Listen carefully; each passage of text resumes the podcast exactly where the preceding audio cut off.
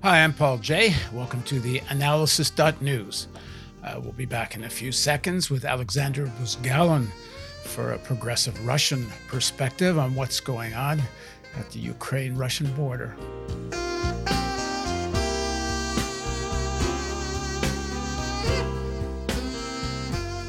So don't forget about the uh, donation button and the share button, subscribe button, and all the buttons.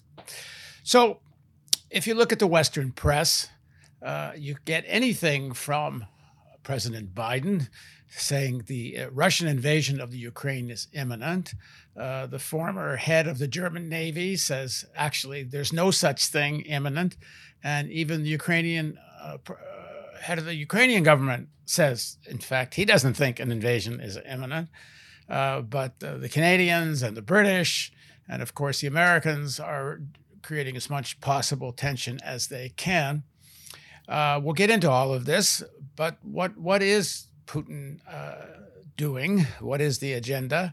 Why are there so many Russian troops on the Ukrainian border, if in fact there are so many Russian troops on the Ukrainian border? And now joining us to talk about this from, from Moscow is Alexander Buzgalin. He's a professor and director of the Center of Modern Marxist Studies at Moscow State University.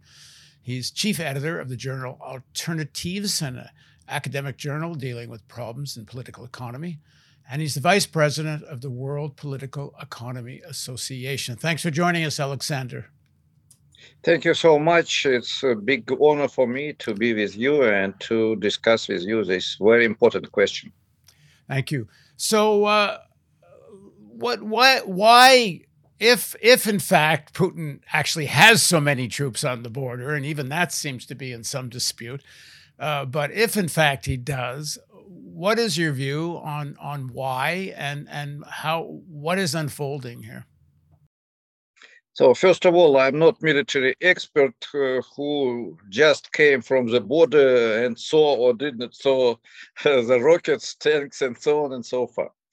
Uh, second, uh, uh, modern situation is uh, very different from war of the early 20th century or mid 20th century. United States made invention to many countries without troops on the border it's well known. Yeah, it's possible to move troops very quickly and to attack uh, by special missiles. And uh, fortunately, unfortunately, but Russia has such missiles and the modern special troops and so on. So, first of all, it's not necessary. Second, officially, Russia says that uh, troops are, but they are in two, three, four hundred kilometers from the border, so far away. Uh, and uh, they were in the center of Russia all time typically Russia has main part of the troops, not main, but very big part of the troops in the western border. This is old tradition. All invasions uh, came to Russia in 18th, 19th, 20th century from the west. So it's understandable. And uh, also around the western border of Russia, not only western, there are a lot of NATO bases and uh, military uh, uh, organizations and troops and uh, arms of uh, different countries which are not very friendly to Russia. At least they have a lot of very negative anti-Russian, Russia-phobic statements from official leaders, including Poland and not on, unfortunately. So this is reality. Uh, but I want to stress another aspect, very important from my point of view. Why all this tension uh, became so uh, I don't know, well discussed, well presented everywhere. In Russia, we have talk show in Central TV two hours nearly every day. In the West, uh, every newspaper, every post in internet, everything has uh, uh this conflict. Why? Uh, it was the same uh, between different conflicts. sometimes conflicts did not happen, but noise was very strong. Why? because it's profitable. It's profitable for main ruling circles of the United States and uh, other countries who are together with United States. By the way, not all Europe. Uh, it is profitable for uh, patriotic, better to say, statist propaganda in our country. It is profitable for everybody who wants to say main problem is foreign threat especially in Ukraine, by the way. And not internal contradictions, not inequality, not poverty of masses, not terrible situation in the economic sphere with education and so on and so forth. And I think in the United States also prosperity is not for everybody. And growth of inequality is enormous. During this pandemic, uh, as economist, I can say there is a permanent growth of billionaires, dollar billionaires, and decline of incomes of majority of population in the United States, in Russia, and all over the world, with a few exceptions. So why for them it is uh, important and useful, profitable? Very simple First of all, if uh, there is terrible Russia, we have to uh, create a lot of uh, armaments and we must be together. We are all friends, billionaires and poor people, black and white, uh, peoples of color, women, men, doesn't matter. We are together because there is terrible Russia. We must unite it. In Russia, more or less the same. Look, and this is true, by the way around Russia a lot of NATO bases. When was Gorbachev in, uh, it was Soviet Union, end of the Soviet Union. Uh, NATO leaders and US leaders and European leaders said, no expansion NATO to the east. NATO is in the West Germany, and that's it. In Belgium, but not Poland, not Czech Republic, it was Czechoslovakia, of course not Hungary, and so on and so forth impossible. Dear Gorby, we like you, everything is perfect. No NATO near your borders. What else? Now they say, oh, it was another situation. In Russia, we have such problem. I am strong man. I gave my word to do something, but I can took back my word. I'm strong man. It's bad joke. So the same NATO. We are strong. We have force. We have power. We say yes, yes. We say no, no. Who is against? You will be beaten. Very simple. Unfortunately, it provokes also in Russia the same uh, fear that tomorrow will be war. It creates a lot of negative trends in Ukraine, where people are afraid to go to army and so on. And there is very important aspect. This is prehistory. Uh, of course, Crimea, but we discussed one time Crimea. I don't want to discuss more. Just I want to remind that Crimea was part of Russian Empire. It was part of Soviet Union until uh, 1960s. Only in 1960s, for 20 years or little more, Crimea became part of Ukraine uh, inside Soviet Union. And inside Soviet Union was no border. It was like between states in the United States. So it's like to say part of territory is Texas and not, I don't know, New Mexico. It's not very important. Maybe it's important in the United States and Soviet Union, it was not important. So, uh, and uh, when the borders appeared, when uh, Soviet Union uh, disappeared, uh, was disintegrated, Ukraine took Crimea and took Sebastopol. This is military base in Black Sea, which has influence in all Mediterranean area, not simply in Sevastopol because of modern missiles. And this was all time main base for fleet uh, and uh, airplanes and uh, all these uh, things uh, for, again, Russian Empire, Soviet Union. Then it was together, Russia and Ukraine in Sevastopol. And when in 19, in 2014, in Ukraine changed the government. Next day appeared information that Crimea is part of Ukraine. No Russian troops, no Russian people, no Russian control must disappear. 90% of population of Crimea, Russians, and 99% speaks Russian.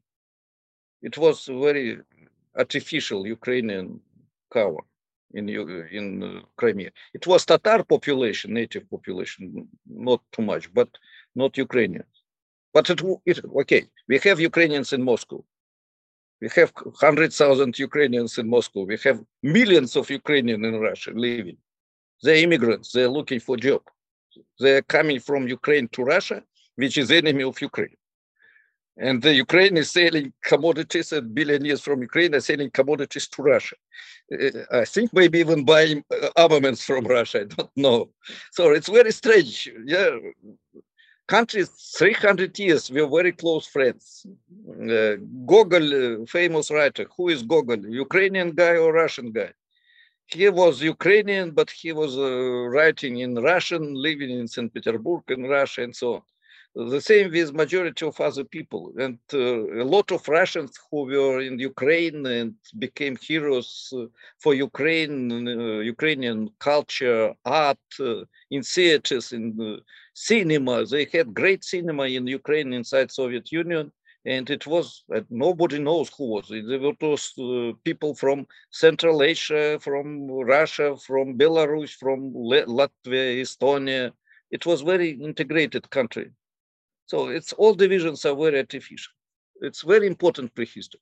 So for us, conflict with uh, Ukraine uh, is something stupid, even more stupid than conflict between Britain and United States or between Canada and United States. Well, actually, speaking with my Canadian hat on, I can certainly understand why there might be conflict between Canada and the United States. But go on or maybe yes, I don't know.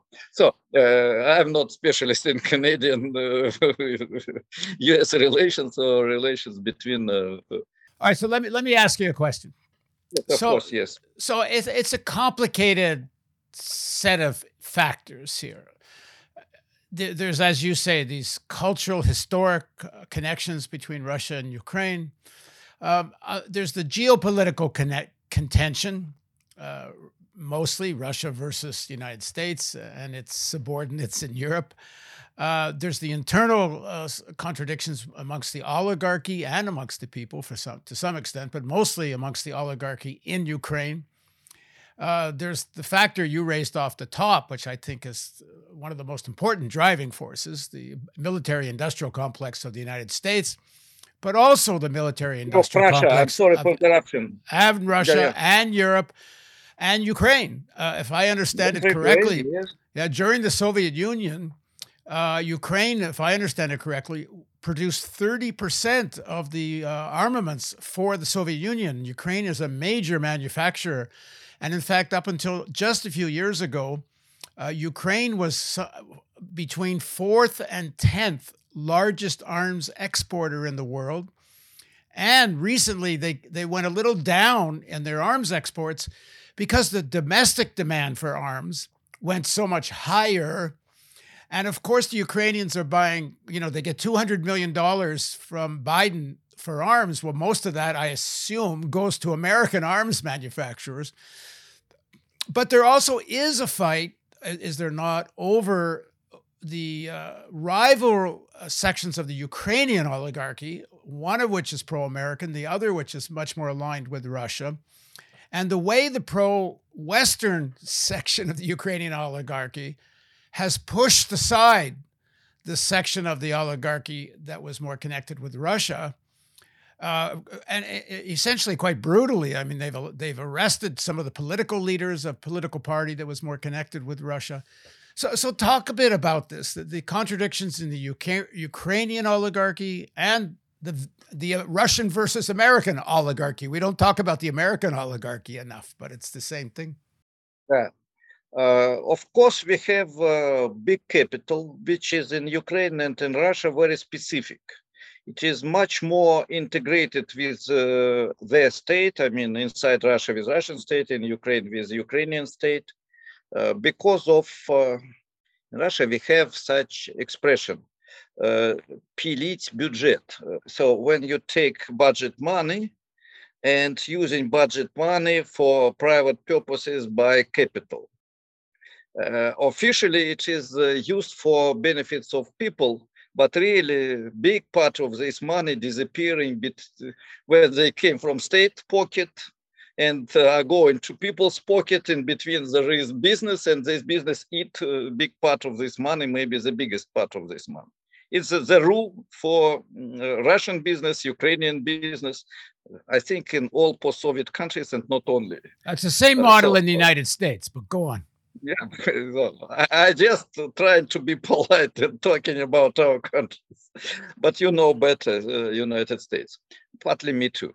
Uh, so uh, that's why uh, this business uh, is uh, also divided. And in Russia, we have, let's say, pro-Western business, which is interconnected with finance, with um, different forms of foreign trade, not exactly raw materials, but there are a lot of other spheres of foreign trade we are buying a lot of uh, equipment. 90% of equipment in Russia is from outside, uh, part from the West, part from China, uh, a few from other countries. So, and all these internal conflicts of oligarchs are also part of the backgrounds for foreign uh, history, uh, foreign uh, debates, I don't know, crowd around Russian-Ukrainian war. Why? Because uh, in Russia we have uh, now victory of, uh, let's say, nationalistic or national big business, which is very integrated with military-industrial complex, uh, and which has very contradictory influence for Russian development. I must explain this because Russia looks like a very uh, militarized and aggressive country from outside according to some figures, it's true because we have big military budget, defense budget officially. Uh, we have uh, growth of this budget, uh, and we don't have growth of budget for education, for healthcare, even in situation of pandemic. So this is true. But military-industrial complex in Russia now plays double role. And it is important contradiction if you want to understand how Russians see this problem. I don't say it is objective. I think how Russians see this problem, not even me, but Russians, majority. Uh, military industrial complex became maybe the only or one of a few branches of economy where we have development, where we have high tech, where we have uh, big uh, necessity to use skilled labor, engineers, creative workers, scientists. We have rebirth of fundamental and applied science for these purposes. We have rebirth of engineering, preparation uh, of engineers, education of engineers. We have rebirth of working class in these spheres, and this is skilled workers. I, Alexander, I saw a number that there as much as 20% of the industrial workforce is in the military industrial sector. Is that right? Uh, really, uh, it's very difficult. It's like in Soviet Union to say what is military-industrial complex, what is not in Russia is a big question mark. So I will not use figures. Uh, because it is really uh, difficult to say. Sometimes enterprises which are producing absolutely civil production are using it is are working for military industrial complex, and vice versa. Some military enterprises are producing a lot of consumer goods for population inside Russia. It's a paradoxical situation. But yes, it is big part, and this is um, the biggest part of skilled labor is either gas, oil, or military industrial complex. So that's why it is uh, double influence. But another side is, of course, military-industrial complex in any country is the basis for uh, aggressive policy, is basis for militarization, is basis for statism, growth of power, bureaucracy, and so on. And only if it is under the control of society, if it is really for defense, nothing else, and so on and so far. Only this situation we can say this is uh, okay necessary maybe it's uh, evil but it's necessary evil yeah and it is as minimum as as possible. In modern situation i don't want to say that military industrial complex of russia is something i don't know the birth of peace. I am not sure honestly. But the problem is that uh, threat is real is real. And who knows uh, if it will be aggression against russia or it will not aggression against russia if we listen, I don't know, voices of uh, NATO leaders and some US generals, we had quotations of one of your big generals who said the uh, United States uh, had to go to Syria, had to go to uh, any country, Iraq, Iran, uh, Libya, and so on and so forth. It's our interest to control these countries. So who knows is uh, Russia country where it's necessary to establish democracy. Yeah. One day they say Russia needs democracy, let's move to Russia. Yeah, it's uh, so the same with Ukraine. For them, I finish, it's important. Uh, for Ukraine to have uh, these uh, terrible problems, artificially created problem uh, around war is extremely profitable for business, for uh, state, for uh, um, saving power, because they have very big internal contradictions. In Russia, we have inequality, in Ukraine, higher. In Russia, we have uh, stagnation of economy, in Ukraine, much bigger stagnation, and the same problems. So, and it's necessary to show that uh, it's not because uh, Ukrainian economic policy is uh, anti-peoples, it's uh, anti-social, not because it is uh, inefficient, not because we are stupid leaders and uh, very, I don't know, aggressive consumers of money of people, not because of that, but because Russia is terrible. In Russia, we can say it's because the United States are terrible so unfortunately nobody is perfect as it was said in one american movie. And of course uh, russia is not uh, the angel and the united states even more. Yeah well let me, let me just quickly add th- is that everything you just described is true for the united states. A militarized economy uh, the infrastructure is crumbling uh, the education system is crumbling uh, healthcare is terribly underfunded, and and the Republicans who are so worried about big government and government spending, along with the corporate Democrats, have no problem increasing the military budget uh, to you know a trillion dollars or more a year. So I, I, just it just needs to be added. Uh, the other thing is there's articles in all the uh, American publications now, and they give Putin two major objectives in why he's about to invade Ukraine, which, as, as you as I said earlier, I think you mentioned, most of the Europeans, even the Ukrainian government, don't think Russia's about to invade Ukraine, but the Americans can't shut up about it.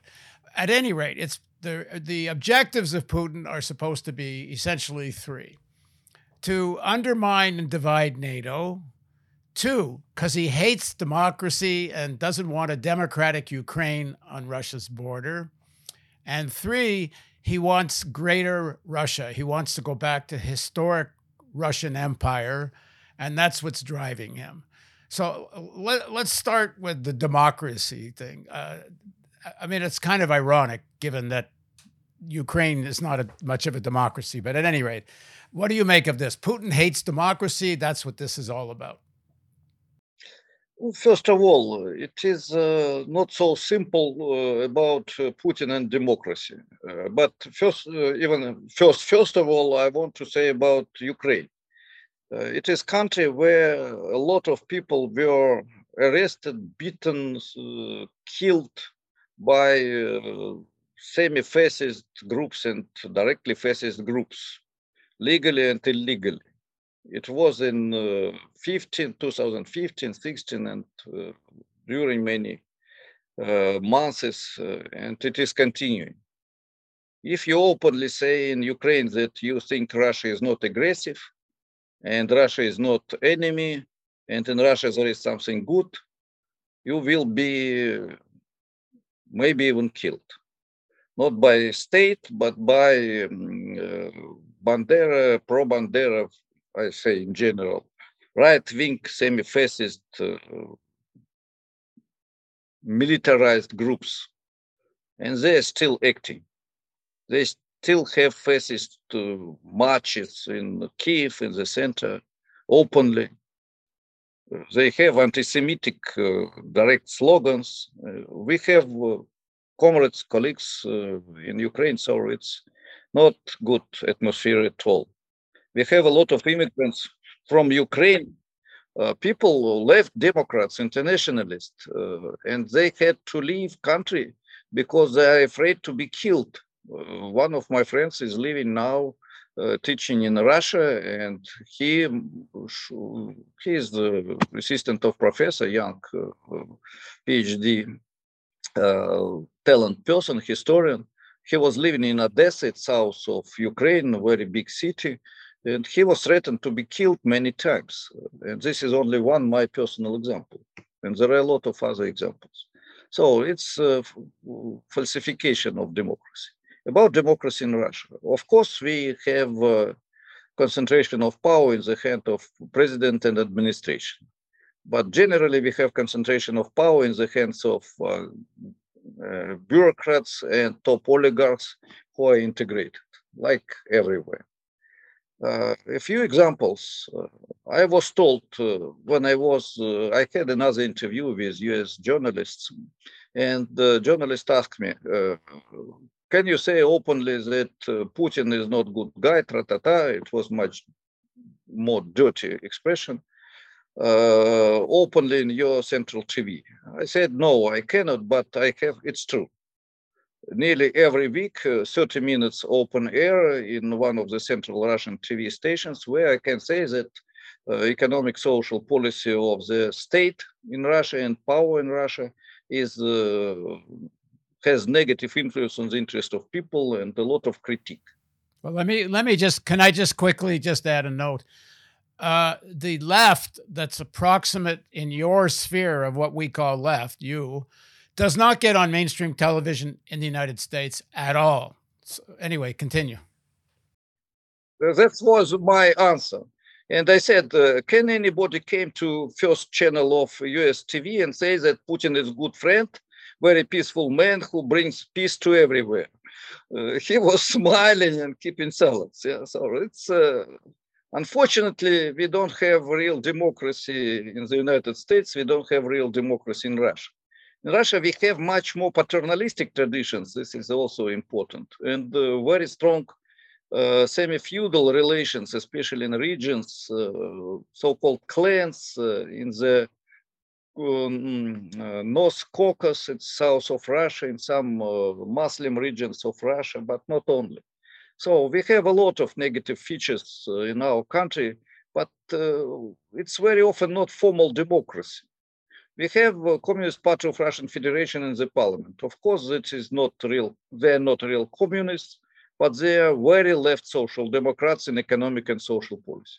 They are Russian nationalists, Stalinists, but economic and social requirements are uh, more left than left party in Germany. They require free of charge education for everybody in universities, not only in schools. Completely free of charge, good quality health care uh, very high progressive income tax, uh, nationalization of oil industry, gas industry, and so on, and all rent must, uh, all rent from raw materials must go for people's development, uh, people's control on the enterprises. So this is uh, not. I don't know who in the United States Parliament can uh, proclaim such requirements and have 15% of the seats. Nobody nobody. Yeah, that's true. I mean, uh, Bernie, Bernie Sanders and such come, and a few come a little closer, but they they have no. They may b- agree with everything you just said, but they can't uh, actually realistically propose most of what you just described.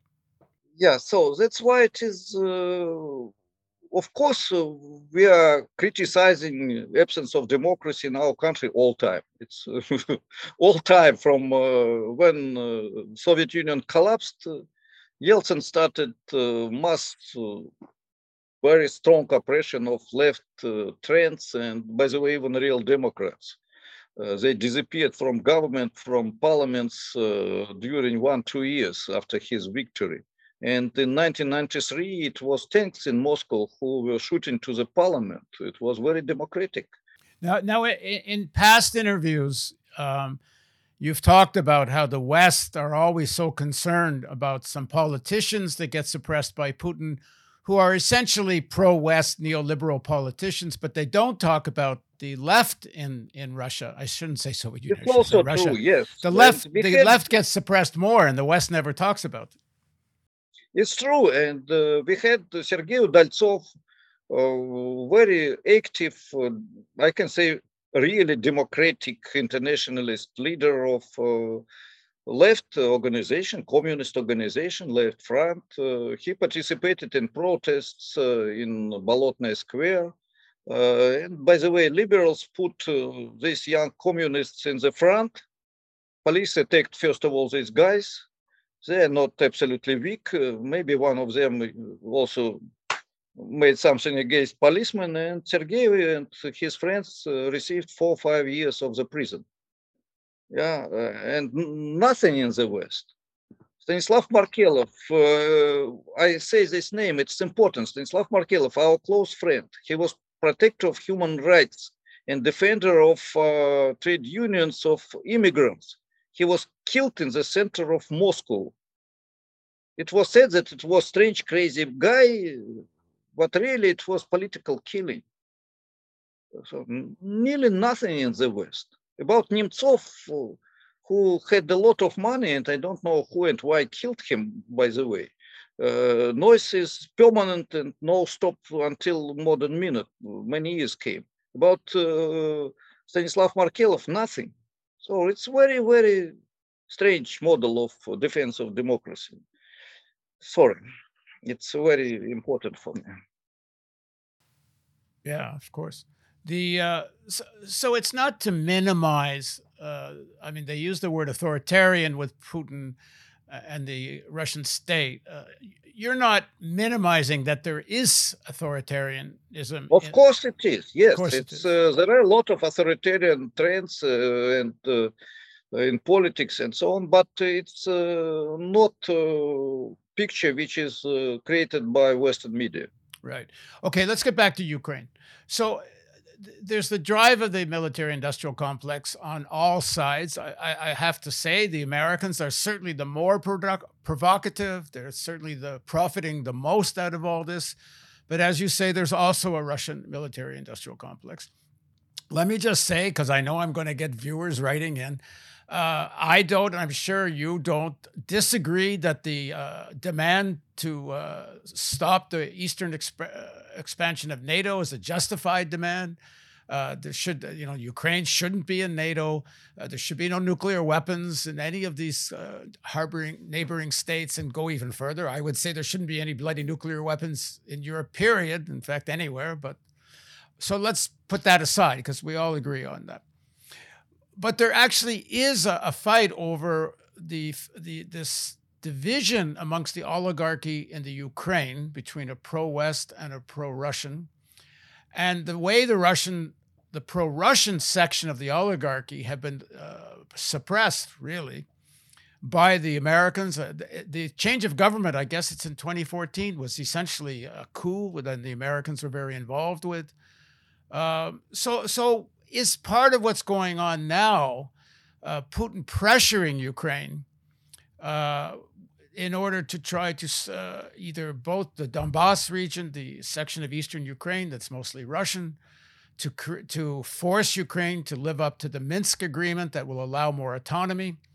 Uh, are they trying to strengthen the pro Russian uh, section of the Ukrainian oligarchy? Uh, and there really is a fight Ukraine is quite a prize, if I understand it correctly. It, it, has been quite an industrial powerhouse. It's true, and it is very complex question. I'm sorry, I cannot be very brief. You don't need, uh, you don't so, need to be brief. Yeah. So first of all, uh, introduction, not the answer, but introduction. So what will be if uh, Russia will decide to protect Mexico uh, from US uh, uh, possible aggression and create military bases along all Mexico-US border. Create Russian bases along US-Mexico border in Mexico. Well, we know States, we know the answer. It's called the Cuban Missile Crisis. Yes, the same. Uh, so not the same, but uh, when we say, I mean, Russians say the same, so guys, uh, look, why we cannot protect uh, good country against your aggression and your aggressive country? And you can protect uh, country against Russia, which uh, during last years uh, did not attack uh, by, I don't know, weapons and so on, other countries. So that's a big question mark. let's now forget about introduction. Content. I think that Russia, uh, Russian government, and uh, not Russia, but Russia definitely don't want to have war with Ukraine.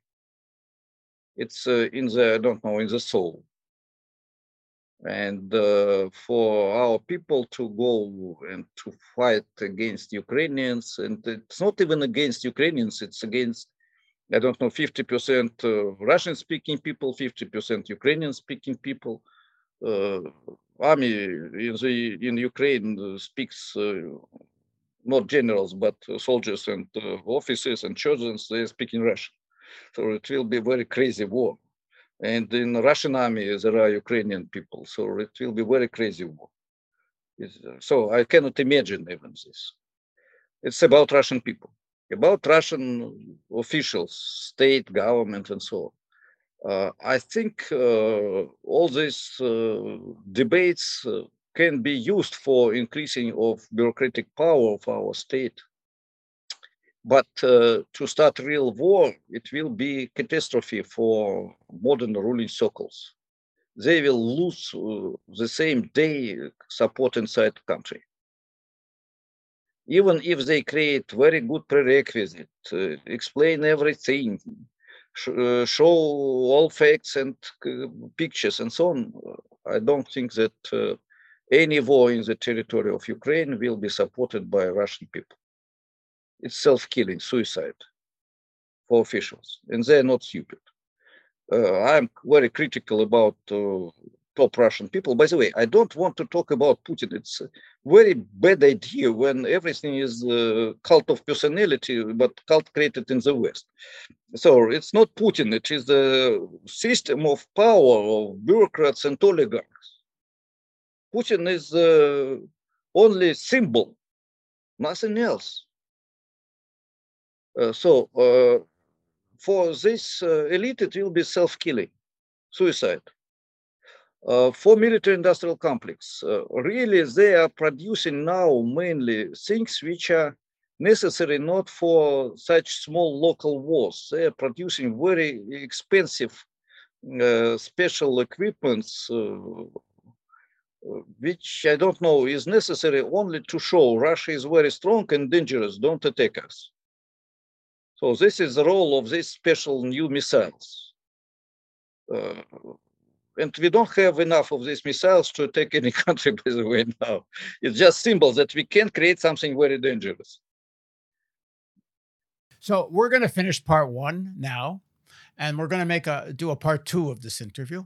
So thanks for joining me on the analysis.news. Uh, don't forget the donation, the subscribe, the share, and join us for part two of Alexander uh, which will be will be releasing very soon.